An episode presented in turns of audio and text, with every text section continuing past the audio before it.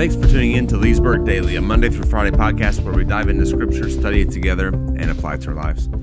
Today we pick up in John chapter 7. I'm sorry, John chapter 17. Uh, this is often referred to as uh, Jesus' priestly prayer. Uh, we found this in John 17, and and it's a it's packed full of uh, of of good stuff. Um, really, what what we'll do is we'll break this down.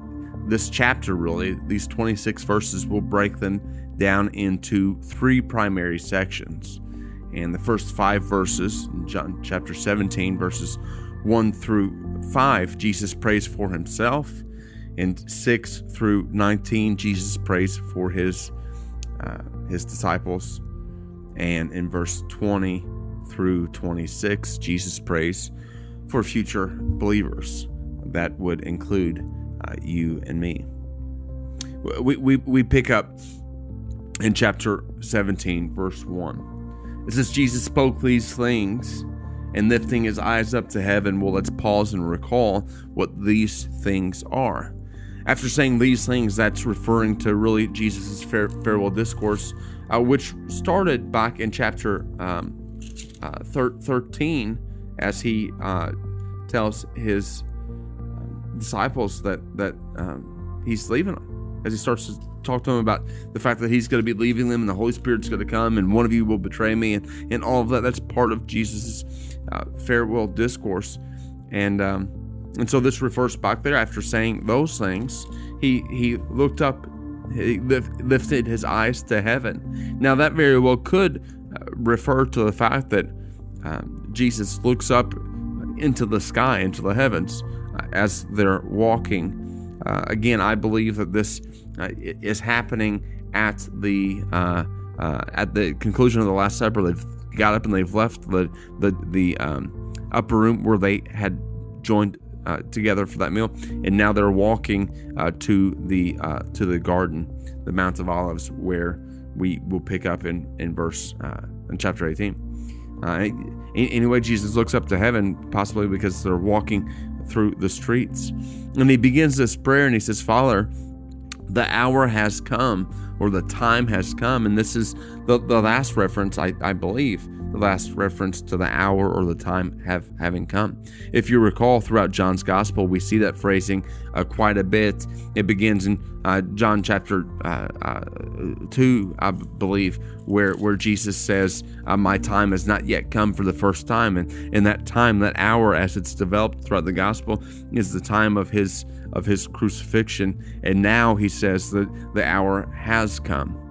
So glorify your Son so that your Son may glorify you. Even, verse 2, even as you gave him authority over all flesh, that to all whom you have given him, he may give eternal life. Well, what's Jesus saying there? He says, Father, the times come to glorify your Son, and how's that Son going to be glorified? Well, that Son is glorified by giving eternal life to those that you've given him. See, Jesus' mission has always been to, to reconnect the fallen status of humanity uh, to the Father. And the Father is glorified when that happens, when that reconciliation happens. And so he says, glorify your Son. Uh, the idea that there's he is to be lifted up so that those who have been given to him uh, may have eternal life. In verse 3, Jesus declares and clarifies what eternal life is. Eternal life is, he says, This is eternal life, that they know you, the only true God, and Jesus Christ, whom you've sent. According to Jesus, eternal life is, is knowing the Father. But it's not simply just information about God, it's a relationship with Him. Under the terms of the new covenant, all God's children are to know Him personally. And this verse makes clear that knowing God is experiencing eternal life. Uh, but that eternal life is inseparable from knowing and having a relationship with Jesus. It's it, you can't separate eternal life from Jesus. And so this is eternal life that they know you. That's not just head knowledge, but it's heart knowledge. And have a relationship with you, the only true God, and that same type of relationship with Jesus Christ, whom you've sent.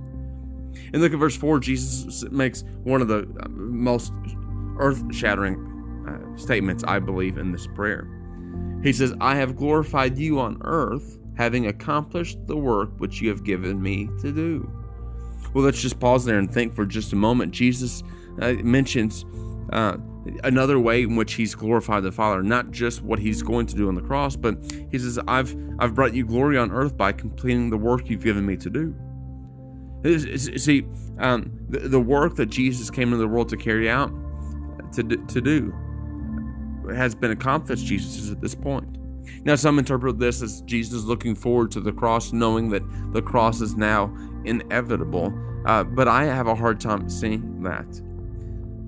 Yes, the work of Jesus is to reconnect us to the Father. Uh, that's the how he brings glory to the Father. But there's a second element here in which glory is given to the Father, and that is what Jesus has already accomplished at this point. And I would argue that what Jesus has accomplished at this point is not the cross, because uh, that's still yet to come. What Jesus has accomplished is pouring in to a group of men who are going to be and going to become disciple makers. Uh, Jesus poured into a group of men for three and a half years now, pointing them in the way in which they should go encouraging them, teaching them. And here shortly after his resurrection, he will say to these same disciples, who aren't perfect, who at times are quite weak, as we've already predicted, Jesus has already predicted, they will abandon him in their fear and confusion here shortly. These same people will be world changers. They will become disciple makers, and once they see the risen Jesus, their lives will be changed and they will be looking uh, uh, for others to share this good news with. I think the work that's accomplished, that Jesus is referring to here in verse 4, is the fact that he has made disciples who are going to make disciples. Jesus understood multiplication. Verse 5, he says, Now, Father, glorify me together with yourself with the glory which I had before you, uh, uh with you before the world was. Jesus says, now his now that th- this work has come to an end, the, the, one work of glorifying God by creating disciples who will make disciples and looking forward also to the cross, Jesus says, Now glorify me in your presence with the glory I had before you. The work of revealing the Father throughout his life and his ministry has, has now come to an end, and the final act of revelation would take place through his death, his burial, and his exaltation, his resurrection. And, and this would be the means to which he would return to the Father and partake in the glory that he had before the world began. In the prologue, we read that Jesus was introduced as the Word who was with God in the beginning. And now he prayed to be restored to that place you know, Jesus, in this first section, he prays for himself in these first five verses. And then he transitions in verse 6 and verse 6 through 19, he prays for his disciples. He says, uh, I have manifested your name to men whom you given me out of the world. They were yours, and you gave them to me, and they have kept your word. Now they have come to know to, to know that everything you have given me is from you. For the words which you gave me, I have given to them. And they have received them, and they truly understood that I came forth from you, and now believe that you sent me. And I ask on their behalf. I do not ask on my own on behalf of the world. And again, the world is those who are uh, opposing Jesus. Jesus says, I ask on their behalf of those who you've given me, because they're yours. And all the things that are mine are yours, Jesus says. And yours are mine, and I have been glorified in them. So Jesus is saying here, he says in, in these 6 through 10, he says that uh, the, the Lord is glorified through these disciples having known about Jesus. And as they learn and build a relationship with Jesus, they therefore build a relationship with the Father, and in that they are glorified or in, in that Jesus has been glorified. Verse 11, he says, I am no longer in the world, and yet they themselves are in the world, And I've come to you, Holy Father. Keep them in your name, the name which you have given me, that they may be one as we are one. Verse 12, he continues. He says, While I was with them, I was keeping them in your name, which you have given me. And I guarded them, and not one of them perished, but the son of perdition, so that the scripture would be fulfilled. Jesus says, I, I, was there and they, they, were all with me and have stayed with me, um, all besides for the one, uh, in order for scripture to be fulfilled. And that is Judas, the one who would, the son of destruction, some translations call him.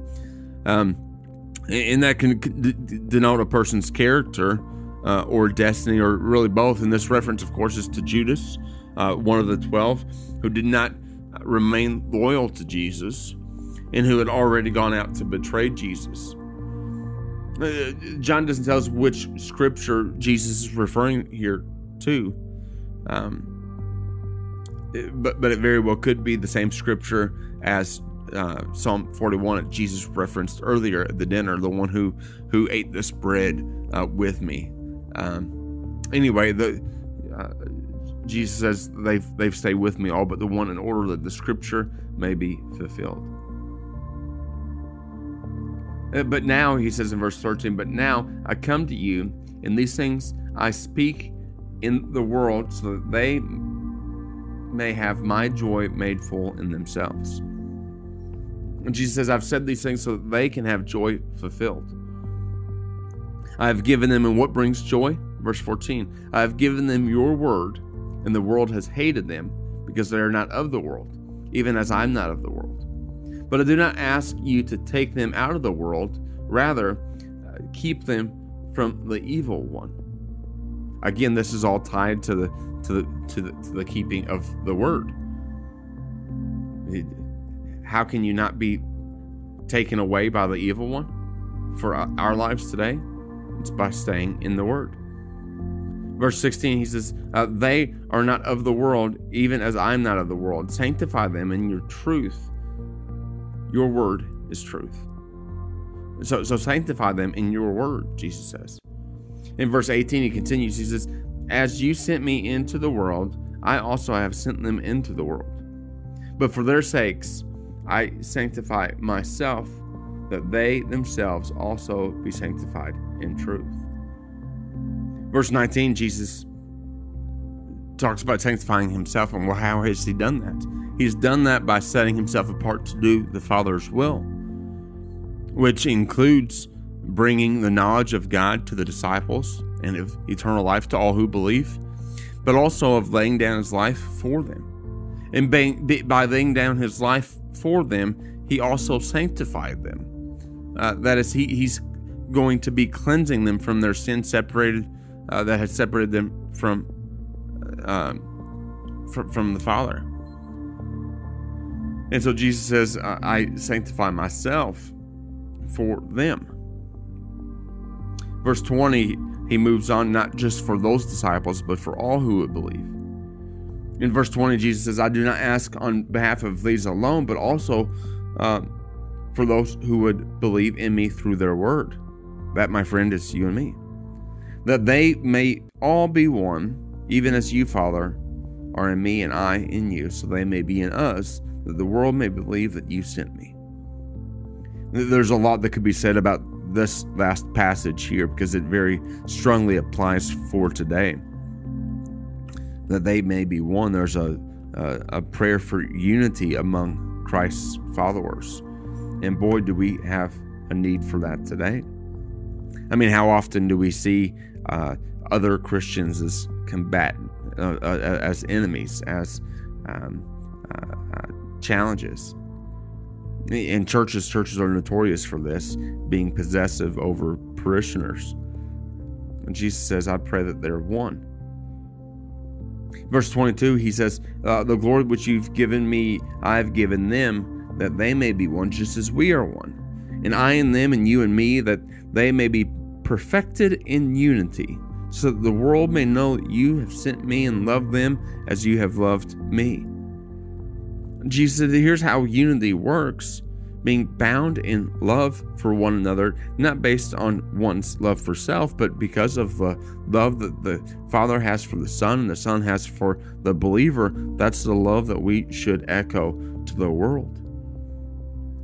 Verse 25, Jesus says, Father, I desire that they also, whom you have given me, be with me where I am, so that they may see my glory which you have given me, for you loved me before the foundation of the world.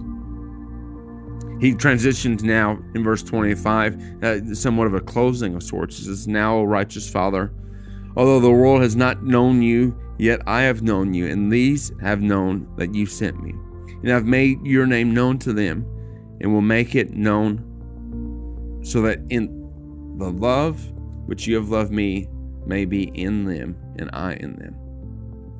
Notice here, as we conclude, one of the foundational things here, one of the bedrock principles is love that should be shared by Jesus' followers, not just amongst them, but also the love they have for the world, for those who do not know. This is a fascinating prayer where Jesus starts and he prays for himself and then his disciples and then those who would believe.